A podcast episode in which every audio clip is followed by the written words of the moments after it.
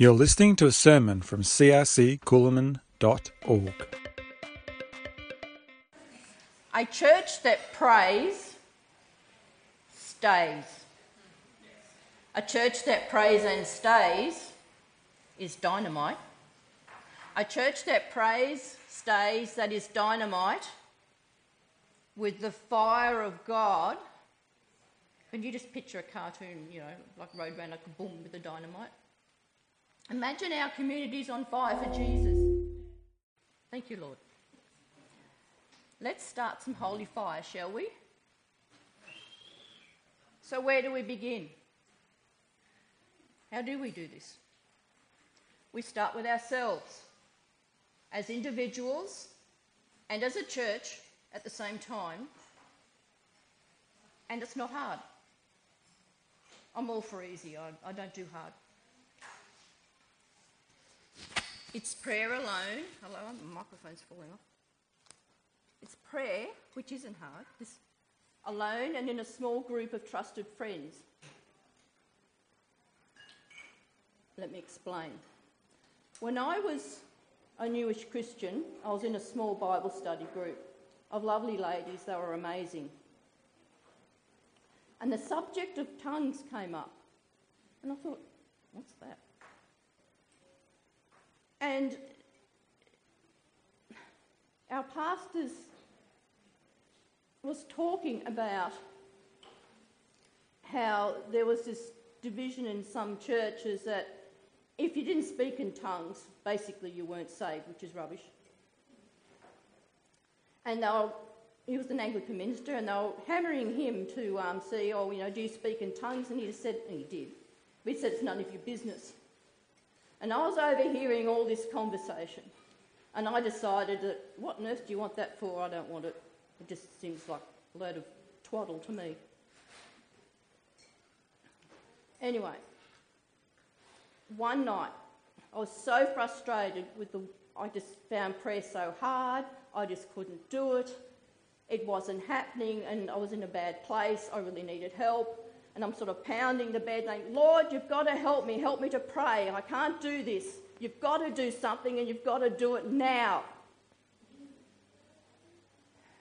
That night, well, actually early in the morning, four o'clock in the morning, I had a dream. And I dreamt that I was making all these funny noises, like in sentences, and I woke up and I'm thinking, what was that?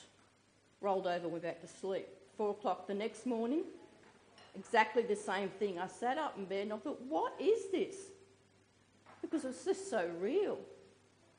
And the Lord said to me quite clearly, it is speaking in tongues. I gave you the gift of speaking in tongues. And I said very tactfully, What did you give me that for? it's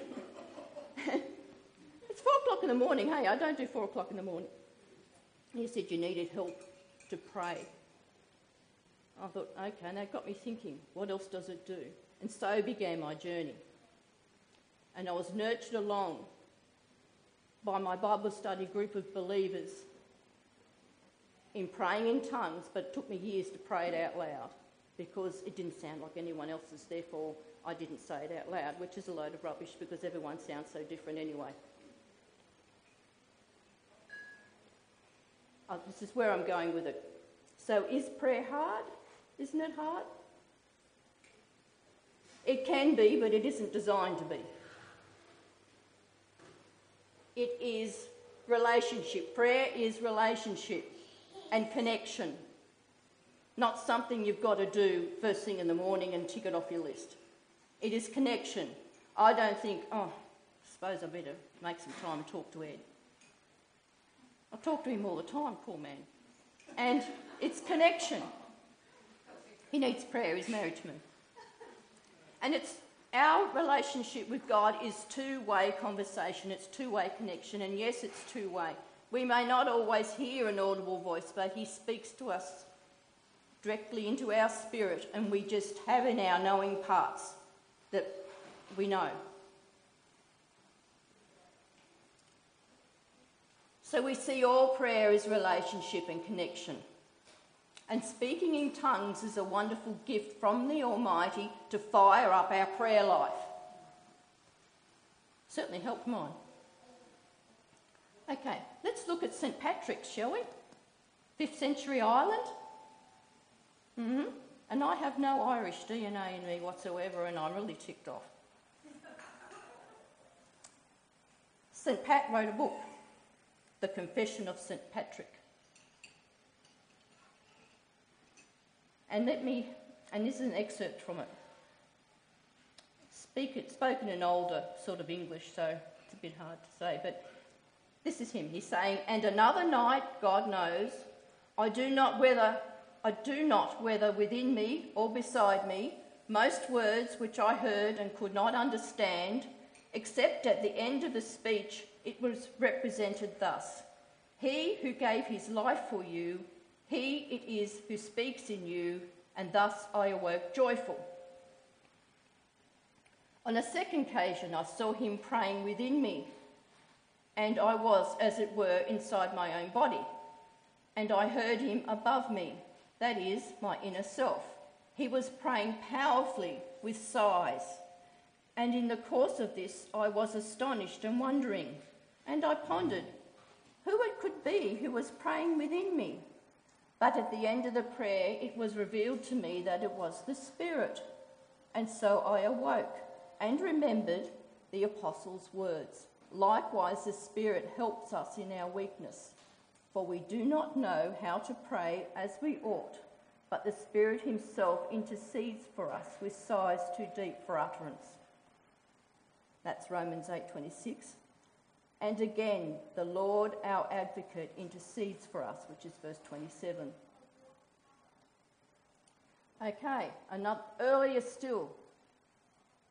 Perry Stone, in his book about uncovering the Hebraic roots and historical presence of the Holy Spirit, Perry Stone is someone I've seen on YouTube. He's a Messianic Jew, as far as I can tell.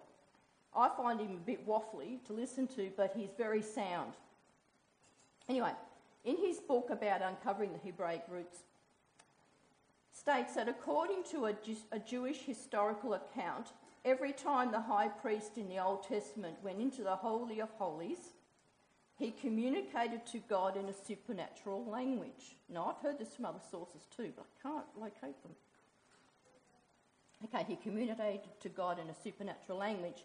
The high priest was not able to communicate in that way after he came out of the Holy of Holies. Now, that is interesting. Well, I think it's interesting. So, what exactly is speaking in tongues? By definition, it is a gift of the Holy Spirit who enables believers to speak in a language or languages unknown to them. It may be a natural language, like Swahili or something, anything.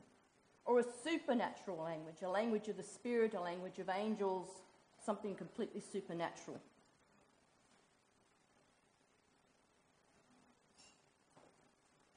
Let me give you an example. There was a man once, I can't remember his name, but I've, I've read encounters like this before, where he had his prayer language and he was just quietly in church, in a big church, just praying in his prayer language. And it, it sort of changed. He didn't take your nose, he just kept praying in the tongues that were coming up, but softly, not enough to disturb people. But the person who was next to me was of another nationality. And he was actually speaking this man's um, mother tongue and was ministering to him in his own language. And he didn't know. And that's a really good example of how the Holy Spirit just can do amazing things for us if we're just open. So, biblical practice. Did Jesus speak about tongues? Yes, he did. Mark 16, verse 17 reads, And these signs will follow those who believe. In my name they will cast out demons, they will speak in new tongues. Also, John 3 8. Now, this is where he was speaking to Nicodemus. I'm falling apart, I think. Oh. Was speaking to Nicodemus about being born again. And um, it says, The wind blows where it wishes, and you hear the sound of it, but cannot tell where it comes from and where it goes. So is everyone who was born of the Spirit. The Greek word for spirit and wind is pneuma, where we get pneumatic tyres and stuff like that. The Greek word for sound and unknown language is the same. It's phonos, where we get telephone from. Dialektos is the Greek word for a knowing language. So, as born again with believers, we receive the wind, the Holy Spirit, and sound, supernatural languages. Now, the Holy Spirit, the word for spirit in Hebrew is ruach, and it means breath, wind, that, that sort of thing. There's two words for language or tongue in Hebrew. One is safa, which is lips, and the other one is loshon, which is tongue. Lips, if you're just speaking, it doesn't have any core value, it's shallow. But if you're speaking, if the, the word for tongue is that you're speaking out of your belly, out of your core values come out.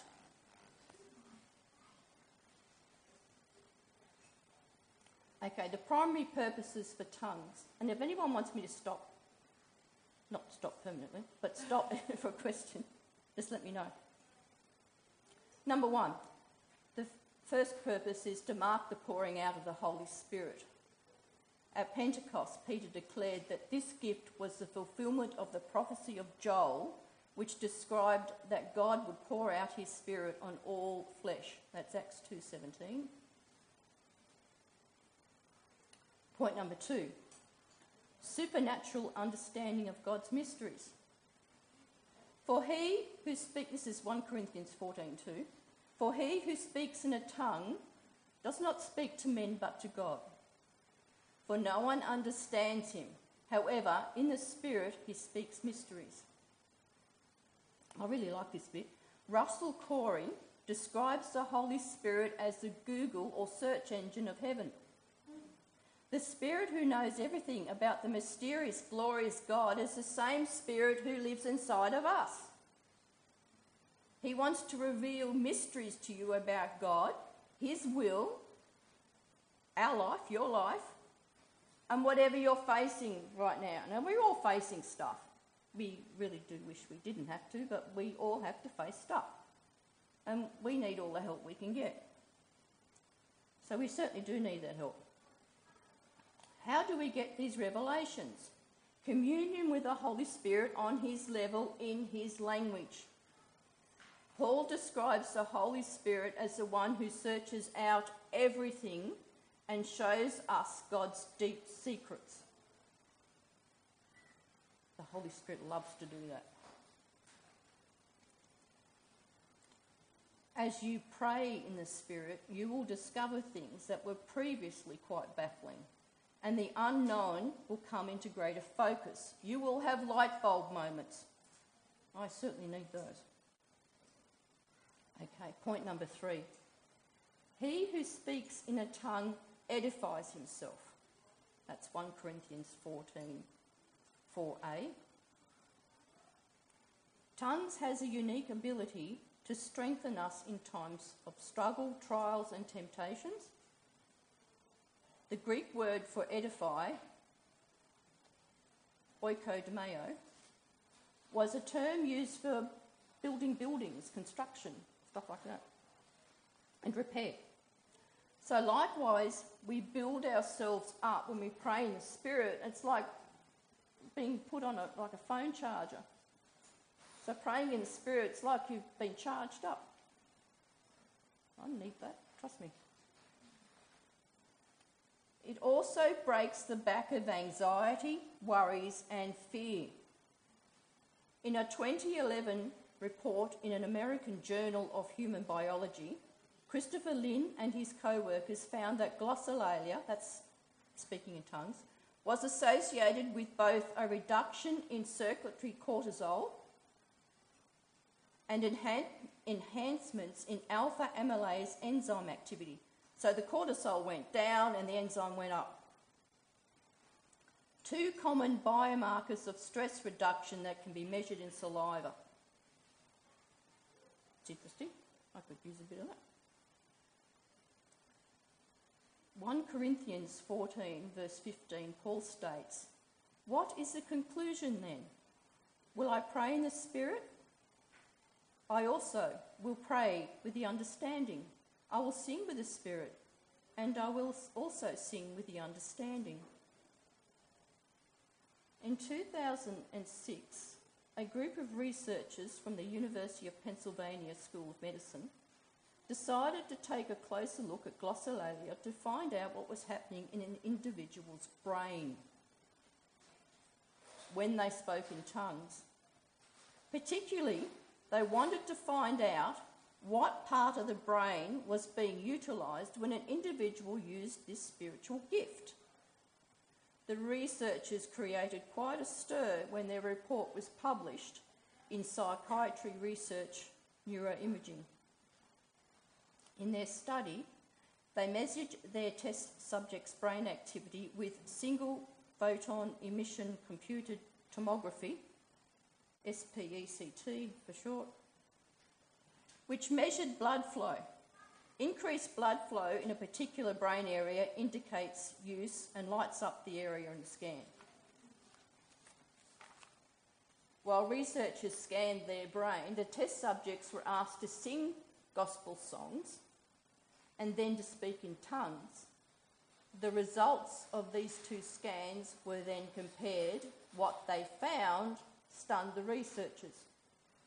When they were speaking in tongues, there was decreased activity on the frontal lobes, which is the brain's control centre, and a decreased activity in the left basal ganglia, which controls the emotions and our ability to focus. These areas light up when the individual is speaking or thinking, but not when they're speaking in tongues. According to Dr. Andrew Newberg, the lead researcher, this reduced activity in the key language areas substantiated the participants' claims that they were under the control of the Holy Spirit when they were speaking in tongues. He added that the amazing thing was how the images supported people's interpretation of what was happening. Point number four revelatory gifts. For to one is given a word of wisdom through the Spirit, to another the word of knowledge through the same Spirit, to another prophecy, to another discerning of spirits, to another different kinds of tongues, to another the interpretation of tongues. That's 1 Corinthians 12, verses 8 and 10. Tongues unlocks other revelatory gifts, namely the word of wisdom, word of knowledge, prophecy, and discerning of spirits. We really do need them all, especially the discerning of spirits these days when we see what rubbish is, going on around us and around the world. We really do need to be able to discern, especially for our children and grandchildren, even ourselves, so we don't, you know, get caught into it.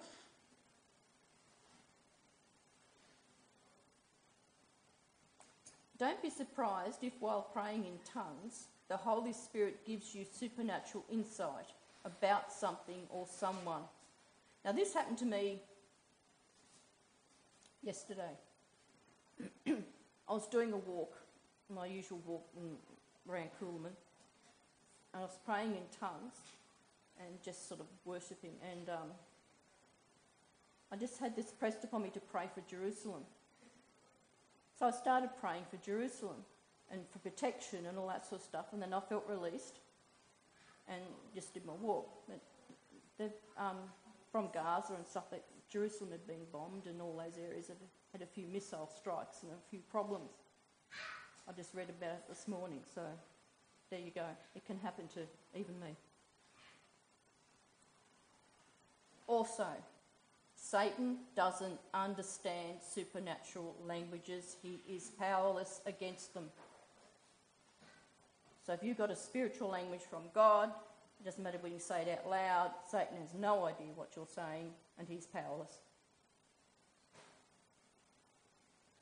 Okay, point number five Bible reading comes alive. However, when He, the Spirit of truth, has come, He will guide you into all truth. For He will not speak on His own authority, but whatever He hears, He will speak. That's John 16 13.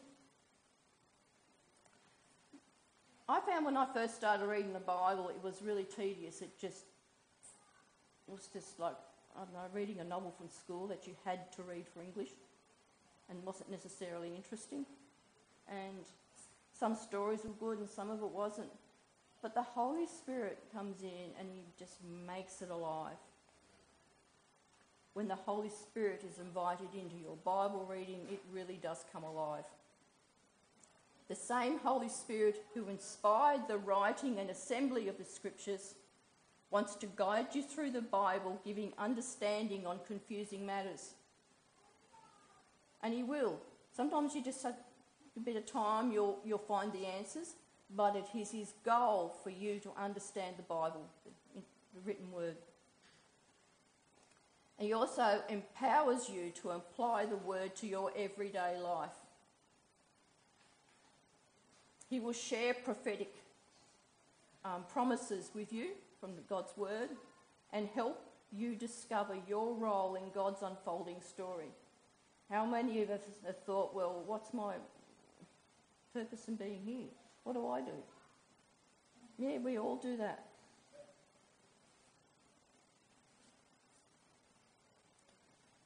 Last point, point number six victory.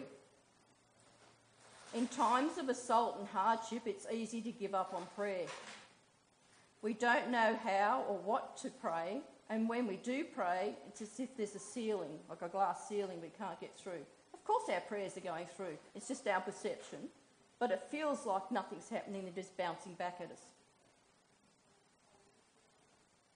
Paul reminds us that, for we do not know what we should pray for as we ought, but the Spirit Himself makes intercession for us. When in the heat of spiritual combat, it is easy to start praying prayers that agree with the size of the attack. You're focusing on the problem. And it's real. You're, you're in the reality is it's hard and you're suffering. Or you're watching someone suffer. Life is just crap sometimes. It's just the way it is. We should focus on the size of the blood bought victory that Jesus paid for on the cross. Praying in tongues empowers you to agree with God's victorious battle plan for the situation or situations. No matter what's going on around you, and it doesn't deny reality. It never do- denies reality of what you're going through. It simply positions you to agree with a higher truth of Scripture. What you focus on, you give power to. So if you're focusing on an illness or a problem or a problem child or a, a, the world events and not the scripture and not what Jesus has done, and, and you think about how powerful God actually is, the problems you think, well, I can trust God with these. It's okay. I can put them into His care. He is more than able.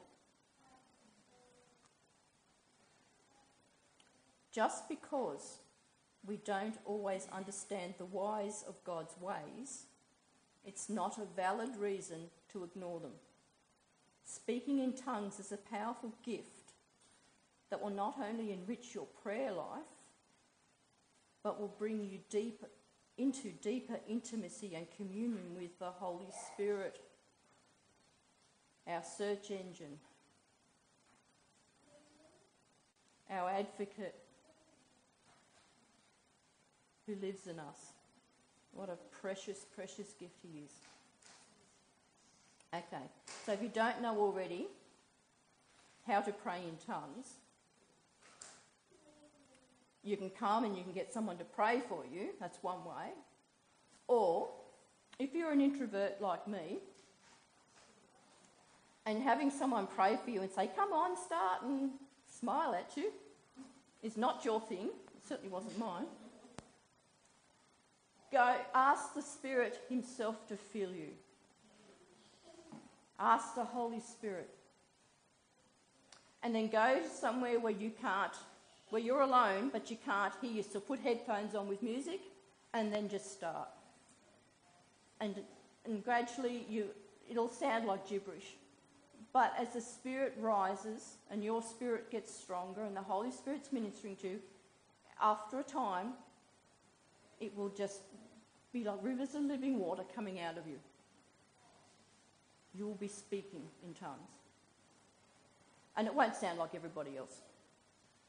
So never be embarrassed about it like I was. Well, that's the end of the sermon. So if anyone wants prayer for anything sermon related or personal,